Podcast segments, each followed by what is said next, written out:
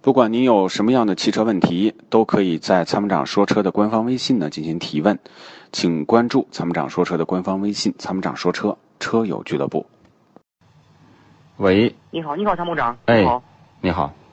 啊，你好，你好。那个，我想咨询一下这个，嗯、雷凌 1.2T 这个发动机，呃、嗯呃，雷凌 1.2T 这个排量，呃嗯还有这个朗逸1.6的排量，对啊，这两款车选哪个比较好？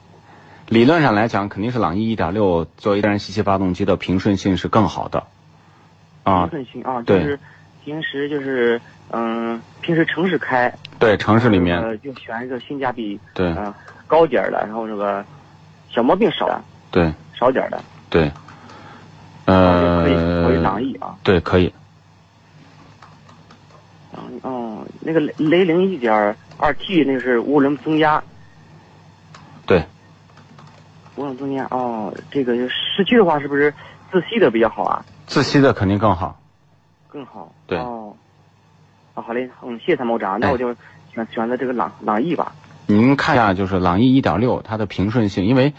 虽然大众这个211发动机的就说呃毛病也比较多，但是呢，嗯它的这种天生的加速的这种线性感，我觉得还是要比那个就是比那个涡轮增压的哈，因为涡轮增压再平顺，可能还会出现一个增压前和增压后的一个动力输出的区别。那么1.6呢，它就没有这个区别，没有这个过程，它的结构呢更简单一些。啊，所以呢，我觉得就说，再一个朗逸这个车呢，相对也比较成熟，啊，